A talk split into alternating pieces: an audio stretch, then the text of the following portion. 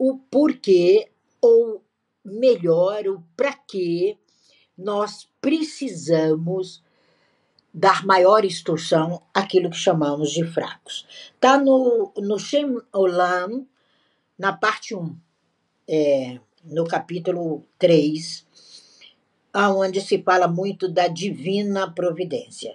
Os fracos precisam de maior instrução. Ao longo de todo o Talmud, existem palavras e, e passagens que ilustram assim, as grandes gerações que passaram. O Talmud, eu falo que ele é o tapete das grandes gerações. E o Rabi Yohanan, ele diz que os corações daqueles que pertenceram às gerações passadas estão abertos para o pórtico do eterno, para o pórtico do sucesso. Quando ele fala os corações daqueles que pertenciam às gerações passadas, tem dois veios aqui. O veio da sua genealogia, o veio da sua origem e o buraco da agulha que ele fala. Ele fala que para a gente entender entre fraco e forte, basta a gente olhar o coração pelo buraco de uma agulha. Aí você vai dizer, uau, que loucura, eles realmente são loucos. E eu também acompanho a mesma loucura. É quando você olha pelo buraco de uma agulha, que você vai ter que passar aquela linhazinha, né? você fala, será que eu vou dar conta? Imagine você olhando o ser humano pelo buraco da agulha. Ali você vai estar na profundidade de ser humano, no ponto do coração, no ponto exato do santuário da vida, que nada mais é tratar de entender os que estão pequenos. É, ela diz que somos como um prego, forçado a entrar num buraco por demais pequeno. Assim você descobre quem é o fraco e quem é o forte. Você pega um prego bem grande e tenta passá-lo por um buraco pequenininho. Você vai ter que dar mais marteladas, você vai correr o risco de segurar o meio do prego, levar a própria martelada, você vai correr o risco de dar uma única martelada e ele entrar mamão com açúcar. Mas você não pode se descuidar. A pessoa fraca para Kabbalah, é aquela que descuida e negligencia, negligencia, acho que é assim, o seu lugar, o seu pódio. Quando a gente descuida e negligencia, nós somos como um dedo que entra e sai da boca de uma grande cisterna. Sempre fala de cisterna. Um dia eu vou falar aqui só sobre isso. Então é aquele dedo que tem que entrar pela boca da cisterna e tocar a água. E a cisterna, geralmente, a água é uns dois metros abaixo, um metro e meio, não sei. Então você imagina a dificuldade de conhecer-se, de lidar com seu eu e, logicamente, com o nosso. Vocês já viram que os fracos eles entram para perturbar. Ah! Né? É os Big Brothers da vida, né? Entram para perturbar. E você precisa separar o abismo entre o forte e o fraco. E para separar, você tem que parar, dar uma olhadinha no seu antecessor. Dá uma olhadinha comparativa. Sabe? É como em, Jerusalém tem um período que fica meio frio, mas também úmido. Em algumas paredes nasce o musgo aquele musgo verdinho, né? Ele cresce na parede. E para você tirar aquele danado daquele musgo, é difícil. Isso são as limitações na vida do fraco. Então, a gente precisa entender que se os homens pertencentes às gerações passadas, né, a gente compara como anjo, porque eu fico pensando no Reb Akiva, aquele homem era um anjo, né? Não podia ser ser humano. E nós somos seres humanos. Por isso, se você olhar a sua geração passada, desculpa a expressão, como burros, aí você não chegará a ser humano. O olhar é que vai fazer se você está na qualidade de fraco, sabendo lidar com tudo, ou se você está no lugar do forte, lidando com o melhor. É fácil? Não, gente. É dificílimo, sabe? É aquilo que o Benzacai fala. É as conversas entre o que você chama na cultura ocidental de demônio e anjo, sabe? São os anjos e os demônios internos. Nesses grandes assuntos, você precisa estar pronta para ver o trono. O que é ver o trono? É ver o pódio. É a discussão legal. É o seu processo. Não interessa que esse trono, quando você chegar, só tem uma pessoa. Tem lá um bebê abandonado. Mas aquele bebê abandonado, ele precisa de você. Assim é o fraco. É um bebê abandonado. Ele não tem como reagir nem aos pequenos assuntos, quanto mais os grandiosos que estão internos. Então nós precisamos entender que nós precisamos ser aquele pássaro, né? É, Dizia-se que o Rabi Yohanan é, tinha um pássaro que sobrevoava a cabeça dele. Sempre que ele estava em um lugar é, de estudo, em uma Beit Midrash, onde ele se concentrava para entrar em si mesmo, aparecia um pássaro e sobrevoava a cabeça dele. Eu imagino como é que deveriam ficar os olhos à volta. Surgiu de onde esse pássaro? E contam-se coisas espantosas é, do que acontecia quando ele visitava a academia. Quando ele chegava na academia, ele, como diz é, o bem Mordecai, ele ressuscitava os mortos presentes. E nós precisamos ressuscitar os mortos presentes. Que mortos? Os mortos internos. Quantas vezes falamos aqui agora há pouco, eu e as meninas, que a gente está no, no lugar de fala do fraco, não está no lugar de fala do forte. Lembre-se, tem um pássaro que sobrevoa a tua cabeça. Tem um pássaro que vai vir. Tem um pássaro que fala com você. É tremendo essas alegorias né, que a gente usa no hebraico. É o conhecimento, é o zefer próprio. Você é esse zefer. Você é capaz de modelar a forma de um ser humano e trazê-lo à vida com as combinações que ela tem e com a sua capacidade de falar. Né? No Sanhedrin, ele relata isso, né? que o Rabi Zerá, ele era uma criatura que ele não precisava abrir a boca para falar. A própria natureza dele o fazia falar. É incrível quando você começa a entender isso. É incrível quando, quando você para de criar bezerros e cria sua própria identidade. Sabe? É quando a gente para no Shabat. Ali nós vamos restabelecer para criar, continuar co-criando nossa identidade. E essa grandiosidade de geração, gente, a gente precisa projetar agora, a partir de maio é, de 2023, que são meses de colheita. Você vai colher tanto que você vai precisar pedir botijas emprestadas dos vizinhos, igual aquela viúva você vai precisar descobrir é, como pessoas tão desconhecidas agora procuram você. Você vai entender que através do telefone, as distâncias agora são incrível, incrivelmente próximas. Você vai descobrir que uma câmera que transporta a imagem de uma pessoa para um pedaço de papel está passando a luz, a luz solar daquela pessoa. Você vai descobrir com uma foto kirliana que você transfere a voz sem precisar do fonógrafo. Agora você transfere a voz diretamente do seu eu para o outro, deixando o mundo, às vezes, até sem palavras.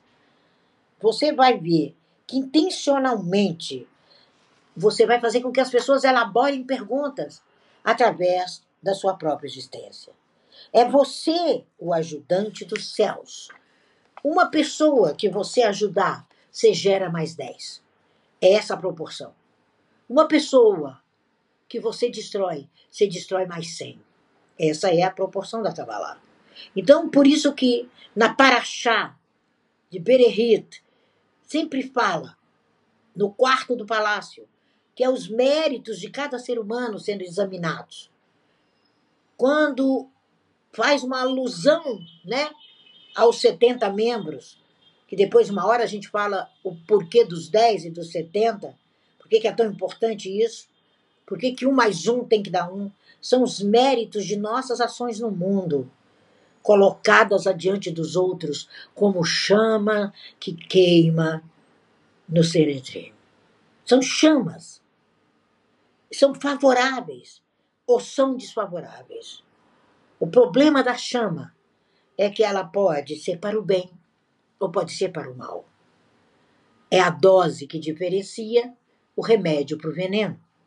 Quando a gente entende isso, a gente entende a ideia exata de um dos meus ídolos de ponta, Isaías, que ele diz: Tira, ai de diante dos meus olhos toda a maldade que está fora. Não tinha, sabe? Ele podia lavar com salitre, com sabão, mas a mancha permaneceria diante dos olhos. Então ele pedia ao universo: tira, tirai. Quando você pede, você está ajudando o outro no crescimento. Você está evidenciando para ele o que é o seu princípio, o que é sua realidade, o que é o seu protagonismo. Quando a gente vê passagens do Zoa que nos levam ao espanto, à surpresa, que às vezes eu desperto, vou, vou estudar o Zoa e falo, gente, mas está sendo aplicado isso agora, lá no Palácio de Governo Brasileiro. Está sendo aplicado isso agora, lá na escola do filho da Anne. Está sendo aplicado isso agora nas crianças do norte do país. E essa impressão, esse ato, esse ascender aos céus, é a imagem que você tem da sua confiança que te diferencia do fraco. A gente sabe que Kabbalah não trabalha fé, mas trabalha ação, que nada mais é do que a crença mais a fé sendo praticada, colocada em ação. A gente sabe que existe uma coisa tal, como uma fotografia, que às vezes você quer pegar o melhor ângulo, o melhor momento, pegar todos ali. E no momento você desliza a mão e não pega a pessoa que você queria e que o ego dela é muito maior do que a foto. Aí tá complicado. E a gente precisa ter a impressão que só tem um jeito da gente sair e destruir a ponte entre o fraco e o forte. É o conhecimento.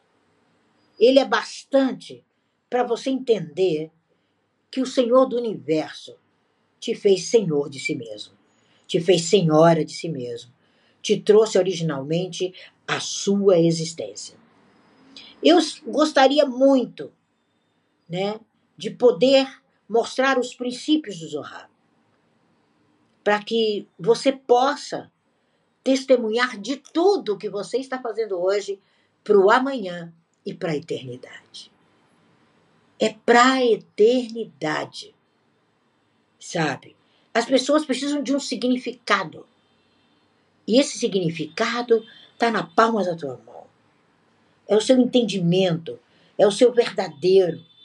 É a fotografia de uma pessoa tirada aqui na Terra através de uma lente que é capaz de capturar a imagem somente daquilo que é real, sem nenhuma efeito do real. Aí você capta o real daquela pessoa. E é aquilo. E você, através desse real, você começa a transformá-la de ladrão para realizador. Você começa a gravar. Você começa a entender. Aí você vê com exatidão o que ela está sendo, o que ela está fazendo, para onde ela está se dirigindo. É como chegar um ladrão e roubar sua carteira e você está ali distraída. A imagem de ambos, um é ladrão, o outro é vítima. Será possível ver claramente quando o primeiro mete a mão na bolsa do segundo, com exatidão. É um incidente na frente do teu prédio, na sua rua, talvez dentro do seu próprio edifício. Aí você vai ter que entender o que é fraco e o que é forte. O delito foi cometido. E você viu, diante dos seus olhos.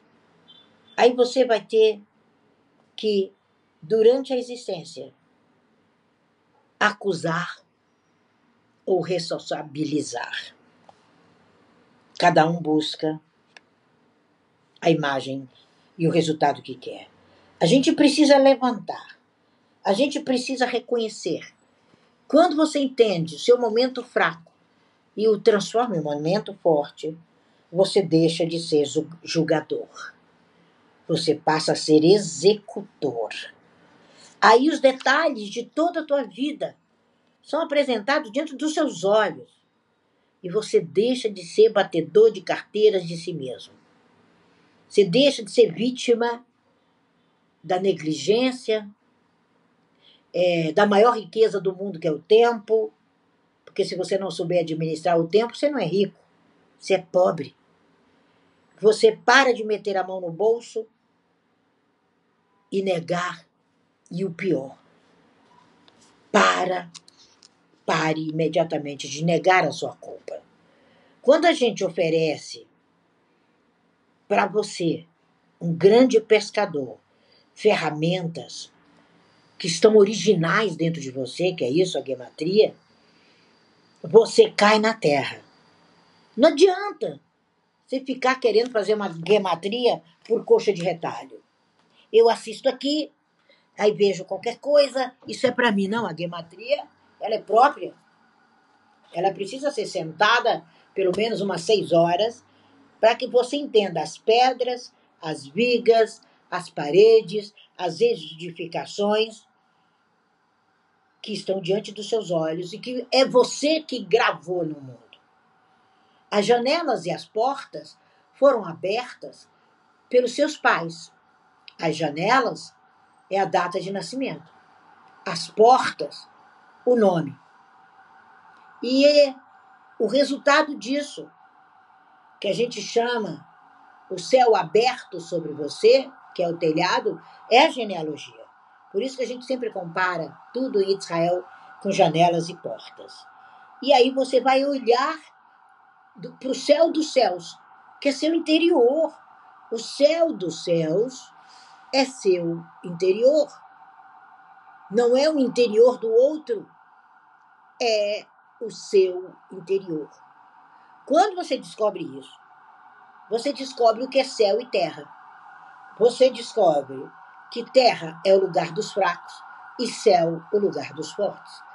E quando você está no céu, você tem que arrastar os fracos ao céu. É isso, céu e terra. É aqui mesmo. É voar com os dois pés no chão. E os efeitos de tudo isso eles são relativos àquilo que está oculto em você. Por isso que Kabbalah é a ciência oculta. Tem nada a ver com ocultismo. Ela é oculta porque ela é interior. Existe uma corte celestial. Mas está onde, Tina? Dentro de você. Para com isso. Não está do lado de fora. É aquilo que o rei Salomão sempre usava. Em todas as escritas dele, tem a preposição AL. Essa preposição significa razão. Então, tudo que ele escrevia, ele punha razão. E tudo em relação a nós mesmos. A cada um de nós tem um oculto dentro. Tem um all que precisa ser interpretado. O all, ela, ele é né, na conjunção de, de construção de uma frase em hebraico, o que a gente chama além de. É o além de. Essa preposição, quando ela é colocada numa frase, ela está te, tá te dizendo é além de. Você vai além. Você existe além. Você precisa interpretar o seu além. E eu vou dar uma, uma visão rápida para vocês do além dessas minhas três companheiras que estão aqui em cima. Na Paula Volpes, na Paulinha, como eu chamo, e gosto muito de chamar o sobrenome, porque o sobrenome dela é muito importante dentro da Kabbalah, o além da Paula é a Sefirá de, de número 4. É, é muito interessante, eu não sei se você sabe por numeração, é reset, tá, Paula? É a misericórdia. Então você tem que ser muito misericordiosa com você primeiro. Quando você tira o algoz de si mesma, você vai ter a visão grandiosa de tudo que você está projetando, principalmente a partir de maio. Porque a partir de maio é reflexo de tudo que fizemos é, nesses últimos 2019, 20, 21, 22 e agora chegamos em, em 23. No seu caso, Anne, é a da regência do dia de hoje. É Binar. Binar hoje está mandando ver. É? Ela é a grande mãe, né? Binar é a grande mãe. Ela é a mãe da vida e da morte. É como você vai dar vida. Tudo vai estar tá pronto. Tudo vai estar tá no ar. Agora, sabe? É aquela mão que quando a gente fecha, ou a gente afaga, ou a gente estraçalha. Por isso que é arms em inglês. Então, no seu caso, é binar. No caso da Ilza, é a nona, é Yesod, a nona. Do mundo das emanações. Vocês viram que, é, no caso de Anne, ela está no mundo do espírito. Porque Biná está lá no mundo do espírito. No caso da Paulinha, está no mundo mental, tá? Na parte mental tá Paula. E no caso da a Ilza no mundo emocional. Então, você vai ter que dar o que, a Ilza? Fundamento. Mas o meu fundamento, a Ilza, não é o fundamento feito pela minha mãe. Não é o fundamento feito pela minha família. É o seu fundamento. Em tudo. Se a casa que você está te incomodar, você vai ver que fim de maio você vai para outro lugar. Mas com a segurança, e ela com a segurança, que esse ano também, até metade do ano ainda é yellow, com a segurança da luz plena do amarelo. Né? É o amarelo até o bronze esse, primeiro, esse semestre. Então, todas as vezes que você for fazer o mergulho, vai com, com o yellow. Visualiza o seu amarelo interno, o seu ouro interno. Então, que a gente seja, né, como diz o profeta, nessa fotografia de hoje, né? Eu costumo dizer que Kabbalah é uma fotografia queliana diária. Que a gente possa entender o que ele quis dizer aqui. O que, que ele quis nos propor de forma tão grandiosa nesse Shemulam, nessa lição de hoje, nesse livro de lições. Que a gente sejam pessoas levadas a qualquer situação como uma fotografia que retrata o determinado, o pre prescrito. Quando prescreve um remédio para você, é aquele. Não, mas e o genérico? E o genérico do genérico? Não, é aquele. Não tem genérico. Aí você vai deitar com fraqueza ou deitar-se na fortaleza. Isso está nas falas de Menahem Mendel, como eu gosto dos escritos dele também. Que você possa se tratar à altura de compreender que os fracos, eles precisam existir para que você entenda que você está no lugar do forte, que a sua fala está no lugar do forte. É incrível isso. Por isso que a gente entende que pobre é aquele que não busca sabedoria, mas ele vai continuar existindo, como sempre disse todos os nossos antecessores, inclusive, né, o que você chama de criador do cristianismo, ele sempre disse que havia necessidade de existir os pobres, para que a gente se entendesse como rico. Essa é a visão de fraco e forte da Kabbalah feita por nós.